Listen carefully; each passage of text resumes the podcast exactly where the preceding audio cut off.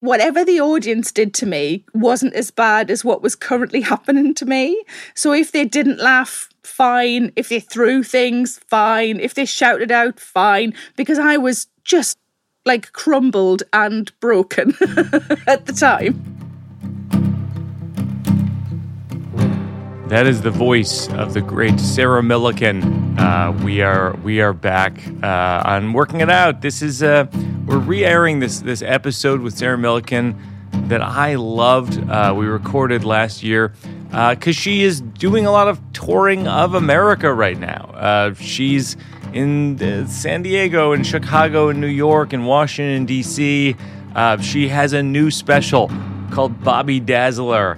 Uh, that's available to stream or download exclusively on our website, which is sarahmillican.com.co.uk. Let me get this absolutely right. sarahmillican.co.uk. That's not, that rolls off the tongue. Um, you can find her tour dates there. Find out about her special. Um, I have a couple more dates uh, this spring, I'm doing uh, the final two dates on my own um, Mike Birbiglia live tour in Salt Lake City and uh, Mesa, Arizona. Of course, Joe Birbiglia will be along for the ride in Salt Lake City uh, because it's a nice place to go this time of year. And then I will be in um, a, handful of working out new material in a handful of uh, uh, small towns, including uh, Indianapolis, not so small town. I'll be uh, there in May. Uh, we may an- um, announce more. There's actually, I think that by the time this airs, Washington, D.C., I'm doing three sort of pop up shows there at the club that I started out at the door at, the Washington, D.C. Improv in the in the late 90s um, and i'm going back there so that should be really fun. All this is on birbigs.com and that's where you will be the first to know uh, uh, if you sign up for the mailing list. This episode with, with sarah is fascinating. Um, her career started uh, with a poem that she wrote about a, a, a, bad divorce that she was in, and uh, she's uh, ended up with one of the most popular careers in England in the last uh, few decades. And she is she is so funny and so honest, and uh, and I think I think you're really going to like this one. Enjoy my conversation with the great Sarah Millican.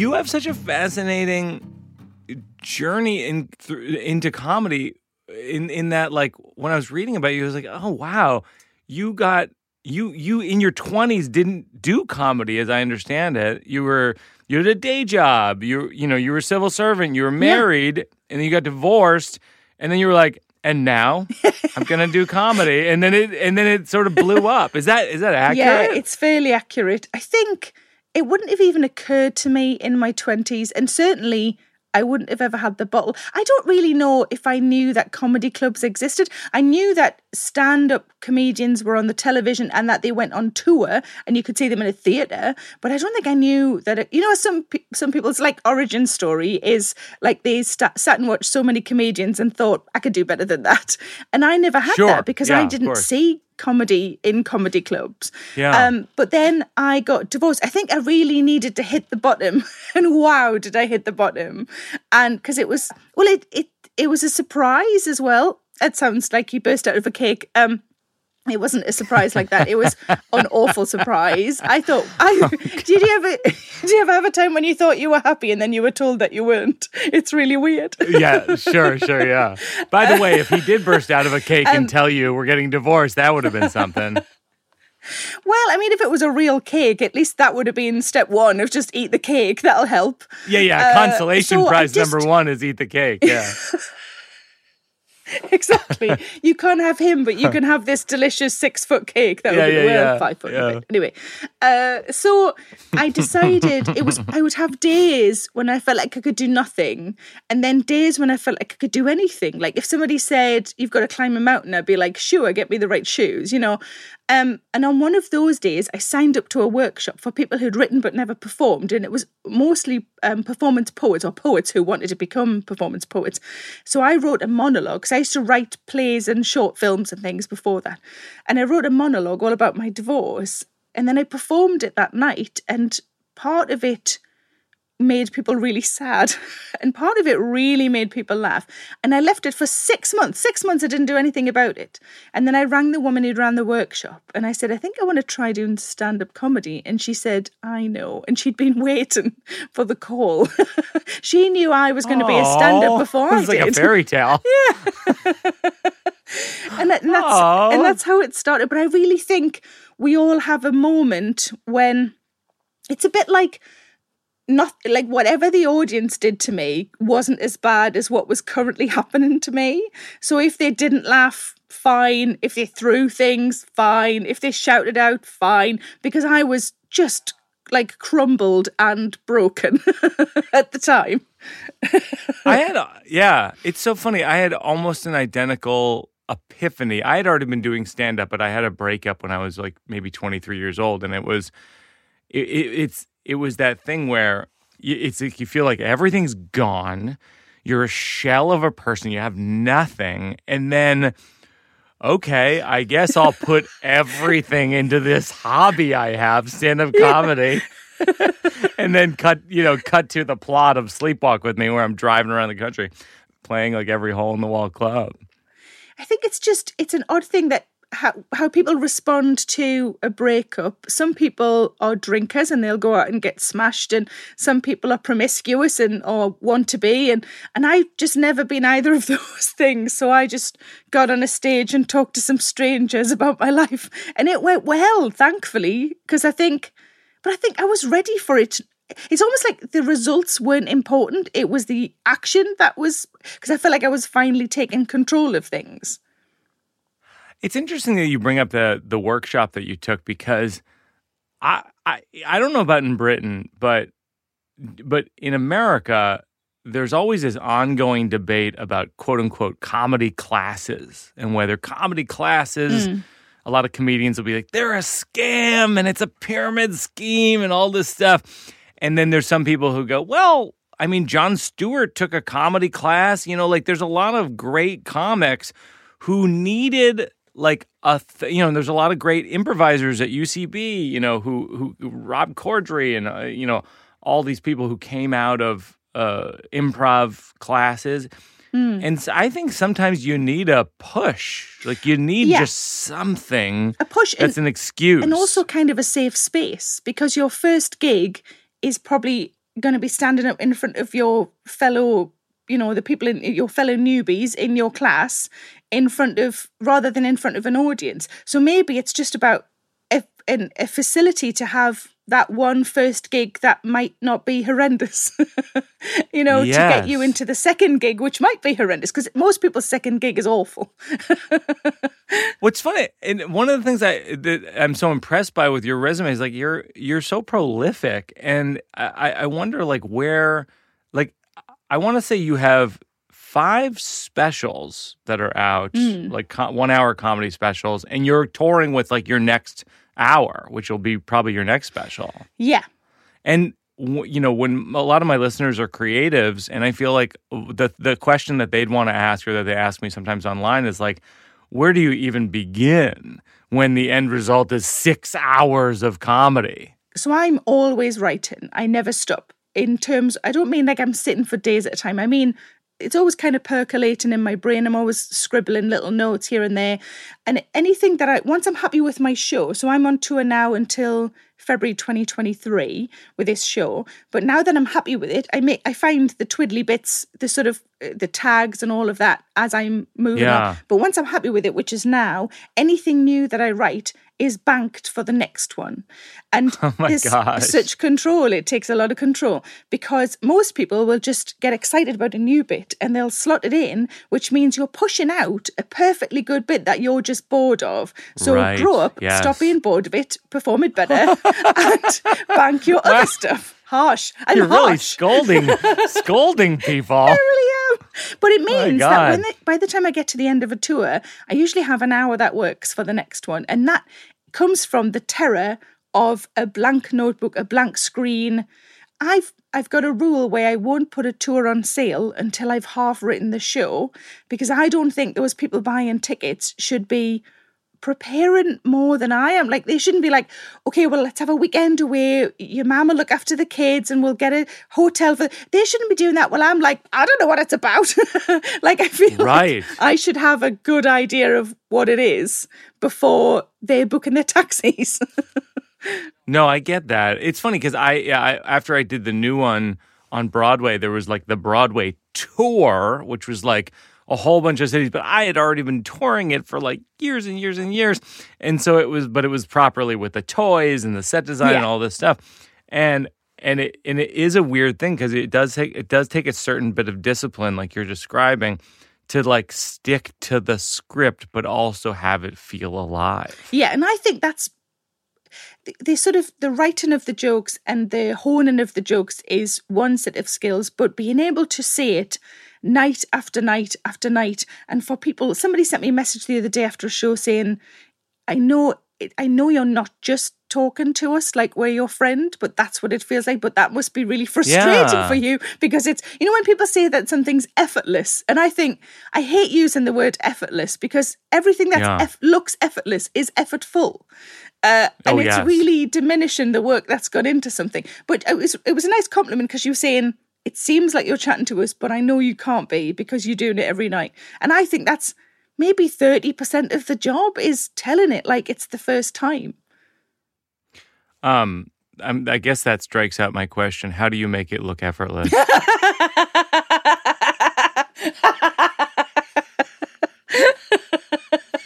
just do a strike through here. I'm just working on a Word document.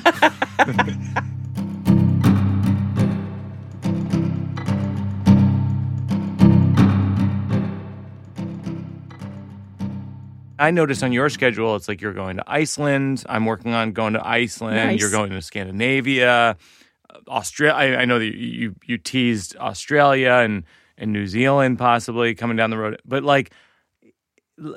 You, was that always part of your tour, or is that uh, additional since the pandemic? We t- I tend to add a few new places that are a bit of a punt because obviously you don't know if you're going to sell tickets there until you put the tickets on sale horrifically. No, literally, because, have no idea. Because sometimes people say, "Why don't you come to Norway?" And then it seems like a lot of people are asking about Norway, and it could just be one really adamant person on Facebook. Absolutely, I think about that all the time. Because you have to decide whether or not to go and spend all this time in this place. And you could literally, your nightmare as a comedian is you show up and it's three yeah. people. And, and, and a lot of the other people haven't even bought a ticket yet. not only is the gig bad because there's not enough sort of laughter to be honest, but you're just embarrassed the whole time. You're like, I'm yeah. so sorry I did this to you. Because it looks like you've gone, I can sell tickets in Iceland. And then you go to yes. Iceland and you, oh, I can't sell tickets in Iceland. Because with somewhere like Australia, while it's huge, it's also not because there's just sort of some major cities and if you play the major cities oh, absolutely. where america is so vast and has so because yes. people say when are you coming to minnesota? And i think i mean yes. probably never. Like maybe Not we'll get to do new york and chicago and washington and la but i'm not sure we'll get to ohio. I'm so sorry. So i don't know. I don't know. And when i do montreal some people come in from America. So I think, well, maybe those people will travel to places in America if I get to do some places. So that's still hanging in the balance. But Australia, New Zealand, and Canada and Europe should hopefully all be fine. And it's so exciting because what I do as well is the first time I did Montreal and I did a full hour of sort of a work in progress, I picked somebody in the front to, and I said, um, I want you to put your hand up if you don't understand something. And it's a great device because they put their hand up and then sometimes it's just them that hasn't understood it. so we had a man once put yes. his hand up and then put his hand back down again when he realized everybody laughed and he was like, "Oh, it's just me." Um, oh, that's really interesting. yeah, but if I find out what that is, because obviously there are language differences. I like that tactic a lot. Yeah, well, yeah. It, it's a way of me being able to. I never liked it when people say like, like if I was to do a show in America and say I was in Walmart, I would never say that unless it had happened while I was in America. But if it happened here, I would say I was in Asda, which is a bit like your Walmart, and then people connect right. it and they go, oh, so I know the kind of shop you're talking about. Carry on. But it's right. when like I saw uh, Chris Rock in Manchester, and he was like, "I was in Moss Side," and I was like, "Were you? were you?" I don't think you were in a That's tiny funny. part of Manchester. I think you probably got the plane, yes. and then you went to the hotel, to the venue, to the hotel, to the plane. Yes. Yeah, yeah, yeah, yeah. he might have done. I don't know, but I feel like if I can give the translation, if I can say uh, I did this. Like if I was to call something a smear test, then I know that you guys call it a pap smear, so I would probably call it a pap smear. Yeah. But I wouldn't pretend I'd been somewhere in yes. America if I hadn't, you know. No, and I and I and I always I, I always think I always vet my references mm. whenever I go to Australia or London or whatever it is. With the new my new show. I talk extensively about the YMCA pool. And so I've asked a lot of comics uh, in the UK whether or not the YMCA even exists. Mm. And I, I, apparent, I mean, does it? Do you are you familiar with it? I would know what you mean. Um, okay. Uh, so I think I would I would understand that it would be uh, sort of a local, slightly shit pool. I think that's that's their tagline. I think we can get that. We can get a, a, We can get a graphic of that mocked up. YMCA, a local shit pool. this is an interesting theory that Eddie Izzard said to me a few years ago, which is, uh, she goes, um, you can do comedy in English basically everywhere in the world right now. And I was shocked by that. I was like, wow she basically she was like, you, I went to Moscow, you know, I went to, you know, I I played Germany, mm. I play, and just listed off all these places where it's not English speaking, predominantly English speaking countries, and I was kind of astounded by it. And I'm I'm I, I'm I, I hope to try that. That speaking of sort of pandemic revelations, mine is just like, well, no time like the present. I got to see more of the world. Yeah, which is why I'm going to like Iceland and you know and and uh, and and France. I'm going to do France. I, I know it's a non-English speaking country, but I'm going to do Paris. But there'll be there'll be enough sort of uh, British expats, and there'll also be enough mm-hmm. um, people who love like every time I do Montreal, it seems to be just full of loads of people who love British comedy. So they've yeah. watched loads of sitcoms and they've watched loads of stand-ups and so they uh, can tune their ear quite easily. What I love is that when I post up saying I'm going to Europe, some people genuinely think I've learned like eight other languages and I'm translating. yes. And I think, no, no, I'm really arrogant. right, right. I want you to come to me. right.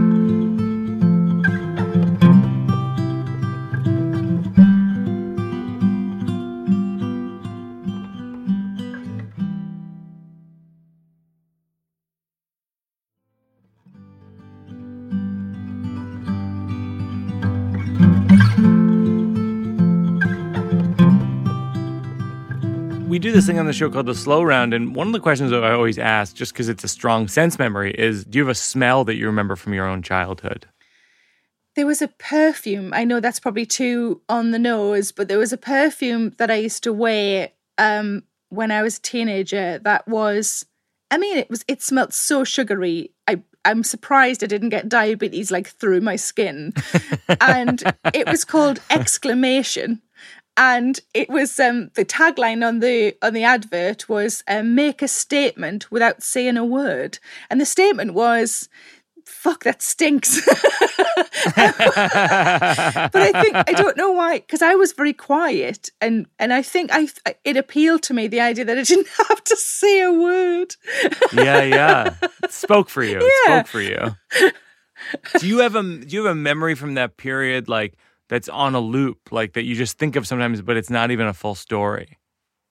I suppose um, I kind of I really remember um, the last school disco we had, and I bought a beautiful velvet dress that was sort of off the shoulder, very uh, t- tasteful but really nice, and I really thought that was going to make people look at me and talk to me and And I, oh but it's all about how you walk in a room. And I could have walked in a room with jeans on and confidence, and more people would talk to me because I just sort of moused into the room and stood in a sure. corner in my lovely dress that nobody cared about. And I think, oh my gosh, I'm fascinated because yes. this is well, actually, one of the the bits of material I wanted to talk to you about was sort of linked yeah. to that. If I don't know how she became this. And I think that's yes. what my next show is about. Oh, that's interesting. How how the person that you were as a kid yeah. became the person you are now. I have no idea. So somebody who I used to go to school with sent me a photograph only about a month ago um, that I've never seen of myself at the age of about 13. And she said, Did you go on the skiing trip? And I said, No. And she said, I'm pretty sure this is a photograph of the skiing trip. And I oh, think there's this tiny chance that I went on a skiing trip and never skied. Like, what did I do? Oh, no kidding. I don't know. Right. Because she's you just drink hot chocolate. exactly. And the photograph I have on a blazer and it's out of school hours. So I'm wearing a fashion blazer at the age of 13. I have a brooch. I have a brooch on that I've chosen to go. Like, I was that's I think this is why I'm good at being 46 because I think I've always been 46. About 46. Yeah, yeah. yeah because I'm the same. I'm the I have a joke in my new show where I go like I go this has been my hairline since I was like 15. When I was a teenager, my hair was like it's stressful around here. We're going to have to lay off some strands. like, like I basically look like this at 15. we can't keep all was, you guys on. We can't keep you. We can't yeah, afford yeah, it. Yeah, exactly. I love that as an idea for a show, though, because I know what you mean. Like, it's like, how do you arrive at, at sort of who you are from where you're where you came from? And in the photograph, it's at a it's at a dinner table, clearly in some kind of cafe or restaurant, and there's three of the people, one of whom is my bully. I'm sitting beside my bully. Oh wow! And no wonder I look sort of annoyed. And wow. I've got my brooch on. like what? I've got a brooch on and a blazer on. Everybody else is in like jumpers and earrings, and they're all looking, you know, thirteen. And I look like. I'm, a, I'm about. I've got to get back to the office because I've got to do the wages. That's what you know. I look. I look like I'm, you know, an office manager. Did your bully ever beat you up physically? No. So I two or two shows ago, I wrote a story about um, a girl from school who emailed me with this huge long email. I, she emailed me sort of, I'd not seen her since we left school, and she emailed this huge uh, life story, like who she married and what her kids are called and where she's lived and yeah. what she's done, completely unsolicited. And she was awful to me at school. And I replied, yes. and all I said was, because um, I thought you can't reply and say you were my bully or you were awful to me, oh, because she might oh, remember oh, no. it differently. so I replied, uh, This is probably the only reply you're going to get from me because I don't remember you very favorably. That's oh what I said. God, that's so funny. that is so polite. But also, she can't come back on that because if I say I don't remember you favorably, she she's, she has no she has no recourse on that. Because if she if she comes back, if I say you were my bully or you were awful to me, she can say no, that's not you misremembered that. Where this way, she had no reply, and in fact, she didn't reply. And it, I love that.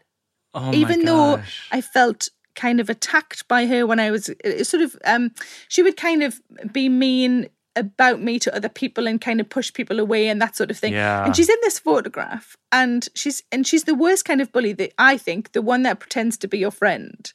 Um that is the worst yes. kind. And oh. like, so I was on stage the other day, and a woman, I was talking to a woman in the audience, and it's in like a thousand seater or whatever, and she she shouted something out, and then she said, "No, Sarah," and she kind of reprimanded me, and I said, no, Sarah. Yeah, "No, Sarah." What I said was, and I said, "Oh, are you a teacher? Because you're there's something about you I really don't like. And I oh said that in front of a thousand, and it got a response because she had been really patronizing. But it was a thousand people, and you think, I am sitting beside my bully eating yes. like nuggets or whatever and and not able to even have the confidence to sit beside somebody else. Yet now yeah. I'm like sassing all over the place. You know what's so funny? I wasn't going to bring this up, but you're saying the thing about email someone sent me an email the other day by accident, mm. but it was so extensive. It was they, I think it was autofill Mike, some some okay. other Mike, but it was extensive. It was dear Mike, I was sorry for us to learn you decided to say goodbye to our company. Though we haven't seen each other much in recent years, I've always enjoyed your view of things and know we will be the poorer without your good offices.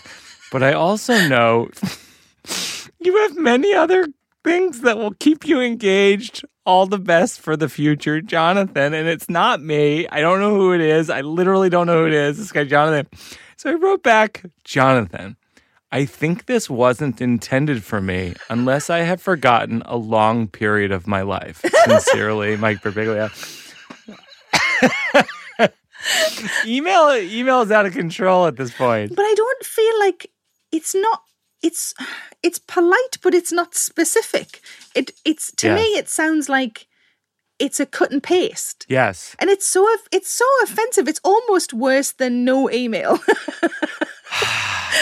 I agree. But I feel like one of my rules is if I'm going to write a terse email, if I'm writing a letter of complaint or something like this, I put the email address address in last because the tendency is to start from the top and you do oh, email address, then you do subject, percent, and you yes. do that last because then if somebody says, "Do you want a cup of tea?" and you go, "Oh, I'd love a cup of tea," and then send, "Oh my god, I hadn't finished it. I hadn't taken all the swearing out."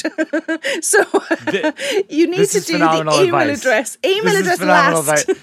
I I know, okay, for the listeners, I know this seems like minutia.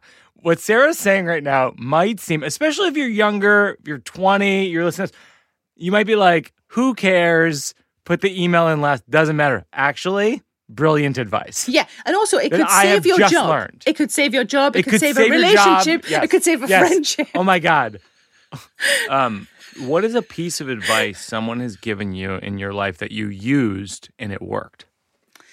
Um, so I have two. Um, one is something I came up with, so it's not really answering the question, but okay. I use it all of the time, and that is I came up with a thing called um, I call it the 11 o'clock rule, but a lot of people call it Millican's Law, which I do not mind. uh, which is um, if you do a gig and it goes badly, you're only allowed to be annoyed at yourself until 11 a.m. the next day. Oh, e- I love that. Equally, if you nail it and you smash it and you have the best, yeah. and they're carrying it on their shoulders, you're only yeah. allowed to be smug until 11 a.m. the next day. Oh, and the wow. reason is no matter what which of those ends of the spectrum you're going into your next gig, you will die. If you go in and thinking I'll be shit, you will die. If you go in thinking I'll be amazing, you will die. Yeah. So yes. you shake it off. And I have been known to get up a bit earlier to, to be smug for longer, like set an alarm. I need to be smug yeah. for two hours. I'm getting up at nine. Um, and it's a it was partly because when you do like the Edinburgh Fringe and you're doing a show every day, sometimes multiple gigs a day, you need yeah. to shake it off and you need to go in fresh on every single one. So that's a slight cheat answer because I came up with that myself. But I love that it was passed down to other comics and it's passed down from generation. I think it's adorable. Uh, building on that one, Jimmy Kimmel once gave me this piece of advice, which is it never it never went as well as you thought. It never went as poorly as you thought. Nice. That is, re- and it's true. It's totally true. Yes. It, it, advice um, Frankie Boyle gave me. I did one tour support for him once, filling in for his normal tour support, and he said nothing's ever wasted and I love that. Oh, that's so nice. If you nice. write a joke and it's not working in this show, maybe in five years' time it'll come back eh, when you talk about that subject again, again it'll fit in a bit better or maybe you'll sell it to another comedian or maybe you'll yeah. write a play and it'll slot in right. somebody else's mouth you know um, yeah or it, you could say it on a, on a, talk show or, or in, yeah, a, in yeah. a spe- speech for something so that really helps but also a probably my the best of advice I've ever been given is from my dad, and he said, "There's nothing you can't do. There's no such thing as can't." He said, "There's one thing you can't do, which is." Um, go up to your bedroom window, stick your bum out of the window, come back downstairs into the garden and throw stones at it. That is the only thing you can't do, and everything else is achievable. That's that is so funny. Let's unpack that for a second because I feel like it's a little bit of an existential conundrum. You can't stick your butt out the window, go outside, throw stones at it because your butt will be gone by the time you get downstairs. Yeah, makes sense. In other words, you can't be at two pl- in two places at the same time. Yeah. Wow, but every, I love that. But everything else is achievable, and it's such a great sort of blanket rule to have in your life that if somebody says like I was told women don't sell DVDs. Women, just women, yeah. female comics don't sell DVDs. So I just yeah. thought, well, maybe this one will. And I worked oh, really hard. That's nice. Good for you. Yeah. And I, like, the first DVD um, uh, broke records of female comics on DVD in the UK. Wow. And, uh, and then, so I've had it's weird because you guys call them specials, and I guess my next one will be special, uh, special because yeah, yeah. DVDs don't exist. DVDs don't exist. No, yeah. and some people still send me a message saying, "Are you making a DVD?" And you think, I mean, maybe we'll burn one for you, but I don't think there's going to be loads for posterity. Yeah, yeah. Did did did you find early on as a as a female comic? Did you find obstacles like that? Because I love that attitude of just like, yeah, maybe I'll maybe I'll break the record.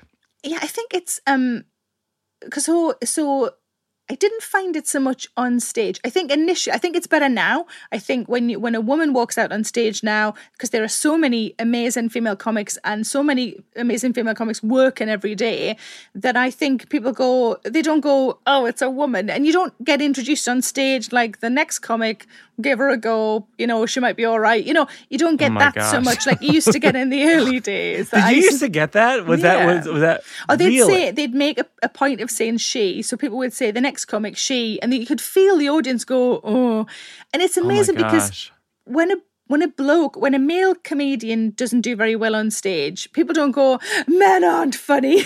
but when right. a female comic no, doesn't course. do well, not so much now, but back in the day, they did that. And I used to do sort of um, newspaper interviews, and often they would say, one of the questions would be, why aren't women funny? Wow. And you're like, but it's like and that would me, be the question for you yeah, from the interview and often from a female journalist not just this is not a you know especially a sexism thing it's shocking. just kind of like a common opinion yeah. which is so weird because it's like me saying i find it's like me saying why aren't men tall like it just doesn't make any right. sense to me at all but it is much much better now and i think it's because there are just so many great female comics um but i feel like rather than telling people that you're good, you just have to work and work and work so that if you know if an audience are a bit arms crossed because you're a woman you want them to uncross them you don't want to say you're not going to find me funny because you know you're sexist or you just sit back and you just do your job and you do it well hopefully and then the arms become uncrossed and obviously it's different now because when i walk out on stage like if people are surprised i'm a woman i don't know why they bought a ticket because it's like my name and right. my poster no, certainly. And, you know but it's I think it's less so now, and certainly on television, it's less so. Um, and but I feel like when I was told like, "Oh, women don't sell DVDs," it didn't make me go, "Oh well, thanks anyway. Right. I'll see you another time." I just thought, well, maybe they didn't, but maybe they do now, and maybe right. well, you know, I'm not very good yeah. at being told no, so.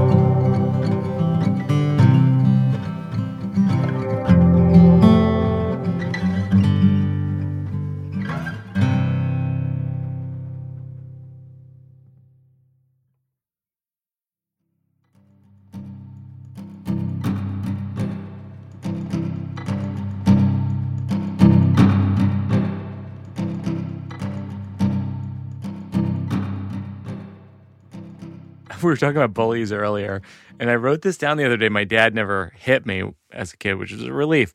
But the guy who punched me in the head 15 times when I was in ninth grade, his dad hit him. So, in a way, that guy's dad hit me. And I think what I'm saying is in life, you're bound to get punched by somebody's dad. and then maybe even someone's granddad. Like it could go on forever. Oh, yes, couldn't yes, it? yes, yes. It's generational. yeah, it really is. and did he, while he was punching you, was that was he like, my dad did this to me? Was that how you found out? no. You know what's so sad about it? You know what's so sad about it is that I found out. Like I was so mad about it. This guy beat me up uh, a couple times, ninth grade, all boys Catholic school, and I was so mad about it. I was really obsessing about it every day. And this guy, mm. Rich, who sat in front of me in every class, I would just blabber on like, I'm so mad. This is unfair. This guy beat the crap out of me and nothing happened to him, all this stuff. And one day, Rich said to me, he goes, Well, I don't think Joey's dad is so nice to him. And so maybe you're maybe you're just lucky that that that's not your dad.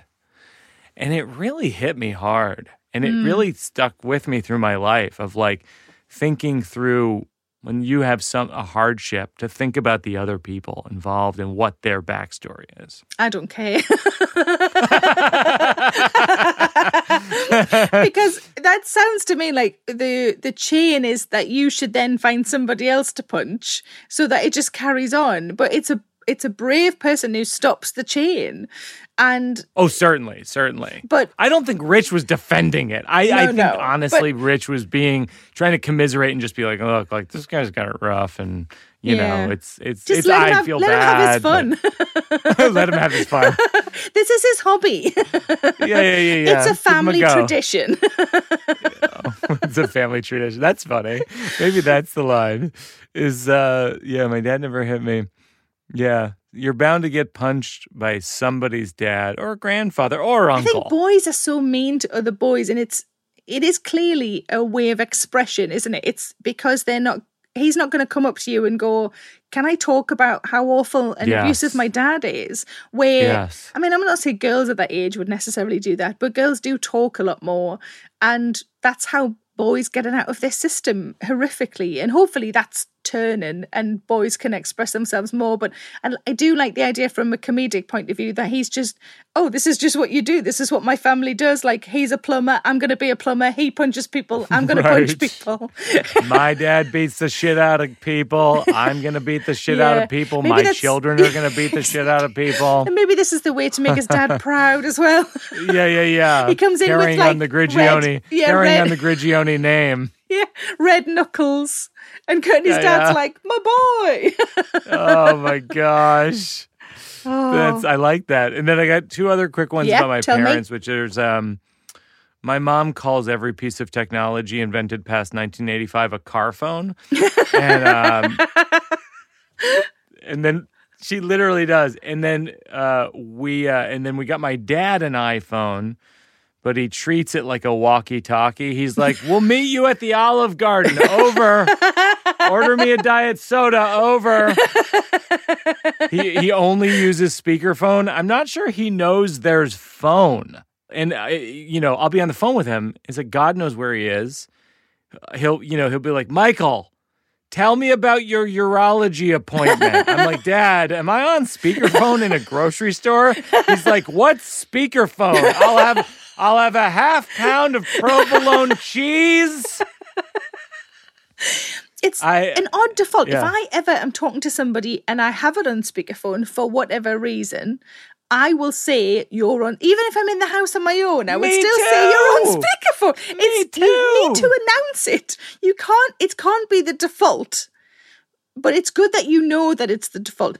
Did it take you a while to realize that? Oh, I think so. I, think, I bet. I, I, bet some people in some grocery stores know too much about you now. Oh my gosh! Tell do are you? Is there any material you're Oh. working on that you want to kick I around? had a, so I had a bit about um so in the middle of the lockdown I wanted to try and make vegetables more fun to, to stop me eating quite so many sort of ice creams. Uh, so I, I bought a mandolin, uh, the vegetable slicer. Um, Okay. And I bought it. I got so excited and I t- threw the instructions away because I'm not an idiot. And I never read instructions. I just press buttons and remember what it does. And I threw away something that was genuinely called a finger protector. I oh just wow! threw it Oh my away. gosh! And then I sliced uh, vegetables and I was shouting to my husband because I need all of the attention. We realized, you know, if you have a catchphrase in your house, something that you say a lot, mine is "You're not looking." it's, it's the thing I say the most in our house. You're not looking Yeah. because I'm clearly always doing a bit. It's so irritating. And I was slicing the vegetable and I went, "Look, Gary, look!" And then I screamed and there was a tiny part of me on the bench still on a slice of courgette. no, and- no. My husband will react in extreme ways. So he either thinks it's Uh. fine or it's an ambulance. And he Oh went the wrong way on this one. And he handed me my a bottle of like antiseptic sort of stuff. And I was like, Oh oh no, there's like gosh. part of me on the Oh. bench.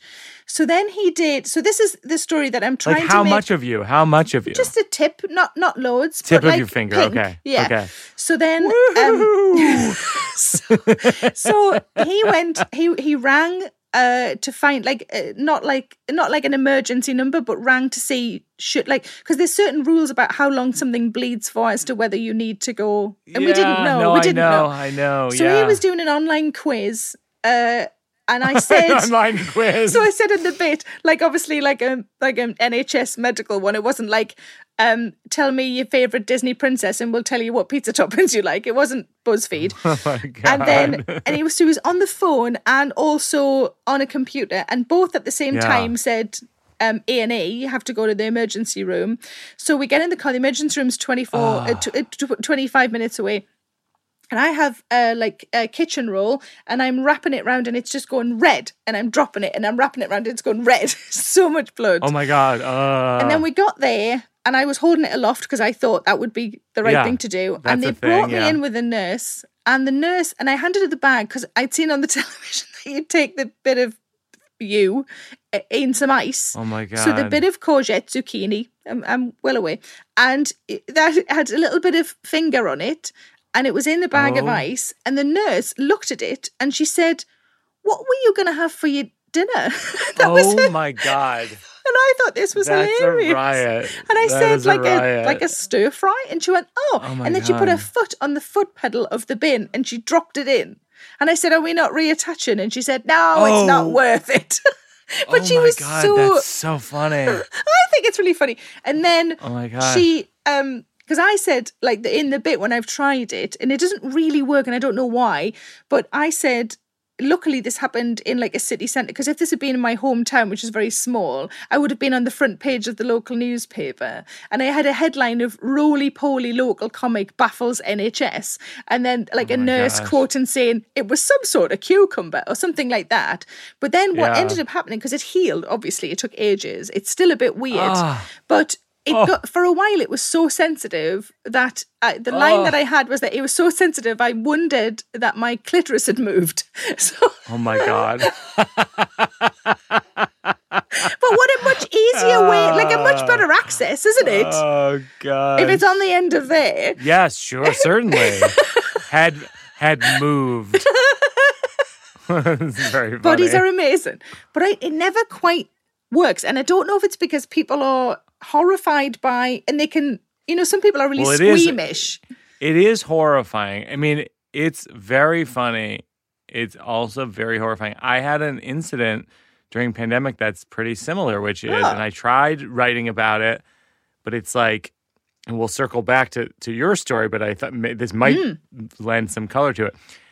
I was opening like a like a a, a, a, a metal jar, a metal jar basically, and it slit my finger open. And and it was that one of those things where similar. It was like, uh, it's not stopping, and I literally started crying because not just from the pain, because it did hurt, but it just from the thought of going to the hospital. Yeah, yeah. And also because it right in the middle of like I could go in with you know Yeah. and come out with COVID you know and this was That's like, what I mean. before. That's yeah, what I mean. it- Talk imagine- about- and, and like Talk about adding insult to injury. self-inflicted because I fancied a fan, like a nicer way of having vegetables. I tried to make Yeah, yeah, vegetables yeah. more fun. And one of the things when I first cut it and I put it under the, I thought I'll run it under the tap, which really hurt. Terrible idea. But my husband had had a kiwi fruit and had sliced the top off and left it in the sink, and it perfectly filled the plug hole. so the sink was just filling up with my blood. And Oh it was just so many horrific images. Okay. So okay. So, this this is help, instructive. help, this help, is instructive. No, no. Here's what I think is like it's a great story and it's got great punchlines. I would thin out how how long you spend in the injury section because it's so squeamish and Yeah. it's so painful. And and I would just try to find the joke soil of the punchline. So like there's the great line where she goes, "What were you cooking?" Yeah. And, you know, which is just a great line. And I feel like there's a potential joke there, which is like, well, I tried to cook my foot and I missed, you know. Um, yeah. like like I feel like there's something there. And I also feel like it's um like unpacking like Ira Glass, who's been on this podcast a bunch mm. of times and we, and we've collaborated a lot over the years. He always asks me this great question, which is like, is like you have the story and then you have how you feel about the story. Right. Yes. And a, a lot of like storytelling is just like, and then I sliced my finger, and then how did I feel about that? And yeah. then we drove in the car, and then how did I feel about that? And then we talked to the nurse, and then how did I feel about that? Yeah. And I feel like you're you have you're a little you have great plot, and you're a little short on how do I feel about it. Yeah. And also, I think sometimes when you tell truthful stories, the tendency yeah. is to tell it all when really you don't need it all. You don't have to, yeah. Because you want to be honest. So you think, well, I have to tell them the bit about the driving when maybe if that's not funny or it's not moving it along, then maybe you can take stuff out as well. But no, you're right. Maybe it needs less plot and more, more I mean, more jokes for sure, but also more reaction. Yeah, you're right. There's, oh, that's there's good. also a potential there's also a potential circle back at the end, which is like, you know, my takeaway from this whole experience is I should not be eating so healthy. well, I thought because I was trying to lose weight and I kind of did, but just a really yeah, small yeah. amount. Oh, that's funny. That's funny. I like that too. I kind of did. I, I, lo- I, lost about two ounces. Yeah, if I could do that just like, you know, daily. oh my God, that's I have, horrible. I have nine other fingers and thumbs that I could take the oh edge off. Just to make my Weight Watchers lady happy. oh my god! Oh, that's so funny. So, let, do you have any more bits that you want to run past? Um, let me have a look. Oh, I've got one little. I've got one little. So I have this bit that doesn't quite work about how I'm very emotional, perhaps too emotional, and my husband is the other extreme. So I think if in years to come somebody said uh, 20 years time uh, an fbi agent was sitting in my kitchen in the black suit and the curly wire which is how i imagine uh, and they said you've been married to a robot for 20 years i'd go oh sure of course but why did you give me a robot with asthma? And they would say to make it more believable. And i'd go that makes total sense because otherwise you'd be like why is he never at the doctor's? Why doesn't he have a prescription for anything? He's in his oh, 40s surely yes. he should have a prescription. So maybe i need to you know, not yes. necessarily a spider diagram, but you know, when you sometimes right. you talk on stage and you talk bigger and you go out in different directions and then yes. work out the funny bits and then bring it back into just those bits. Oh, Maybe yeah. that's what I, I need to that, do. I think that's great. I think I think that for me, where it sings is where a lot of times when I'm working on jokes with collaborators, like I, I think about like where is it where is it really hooking me in and then where am i sort of getting bored or losing the thread where it really hooks me in is where you go like why would i give it asthma if it's a robot?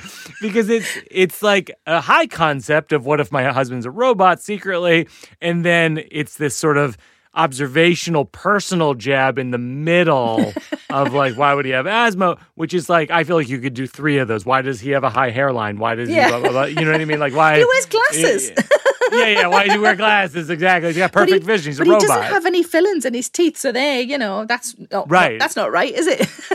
but I feel like that's like a perfect example of like I sometimes uh, you know, when Joe and I are working on stuff, we'll call that like joke soil, like the area ah. where the jokes could be in the premise. Yes. I think there could potentially be a causality to that where you go, where you say the premise of, I'm, I think he might be a robot and you do your jokes there and then you say, um, and every once in a while, I'll see evidence of it. I, do, I mean, I do like, plug him in every night. exactly. Yeah, yeah, that's funny. Sometimes he needs updating. yeah, yeah. Sometimes when I plug him in, yeah, that's funny. Yeah, yeah, I think I need to make it more ridiculous as well because at the moment it's all just you know, it's a bit silly and it's not really pushed it too far right. down that road. I like that. I like that though. That's a good little ping pong. Is like every now and then there are clues. Like I'll plug him in at night and I'll think, why does he need this much power? oh, maybe yeah. Well, I'll, thank you for that. I think I'll. It's sometimes it's so easy when something doesn't work the first time to just be too scared to tinker and just to think, oh, I'm just going to leave that then. Yeah. And also, the how you feel of it all is like, in some ways, like, wouldn't that be nice if that were true? You know what I mean? Like, yeah. or, you know what I mean? Yeah. like I, when I was younger, I did think, will I ever get a boyfriend? And maybe I still haven't had one. Right, right, right, right. It also, by the way, ties into the cutting your finger too, because his reaction to that is oh, not yeah. quite. Yeah, and the fact that quite, he was on the phone and on the doing the quiz. Yes. Yeah, that's true. Oh, that's nice. Thank you.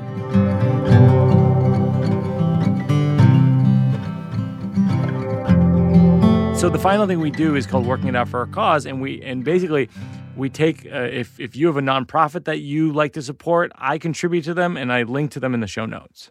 Oh, that's so kind. Thank you. Um, there's a British charity called the Samaritans who run a phone line uh, for people who are struggling uh, with uh, mental health problems and with uh, potential sort of suicidal thoughts. And it is 24 7 and they are incredible. And uh, everybody who works for them uh, on the phone lines are all volunteers. So all the money goes to keeping the phones on and, and keeping everything running. And we support them on the tour and we raised £185,000 oh, wow. on the last tour.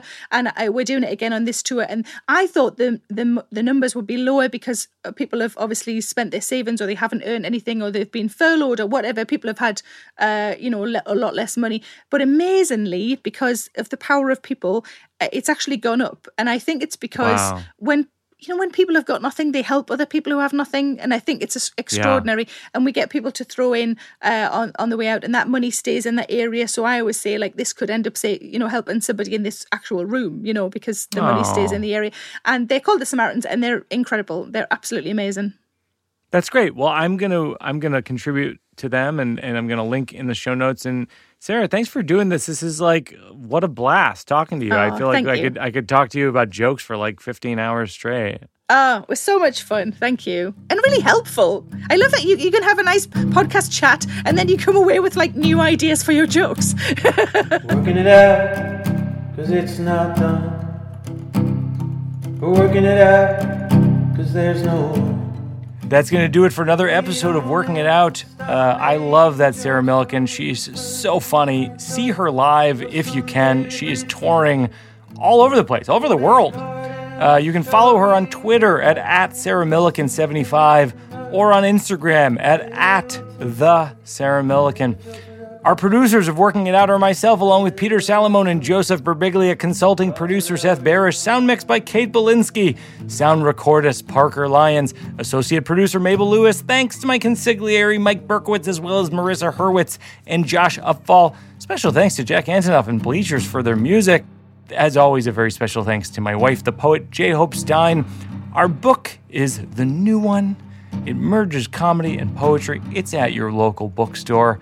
And as always, a special thanks to my daughter Una, who helped create the original Radio Fort made of pillows. Thanks so much for listening. If you're liking the show, throw us some stars on Apple Podcasts. Write a little review about why you like it. I read them all. I actually find the feedback to be very helpful. Um, it's uh, it's helpful to understand what people are connecting to about the show. I'm loving this journey. If you like the show, tell your friends. Maybe even mention it to your enemies. We're working it out. See you next time, everybody.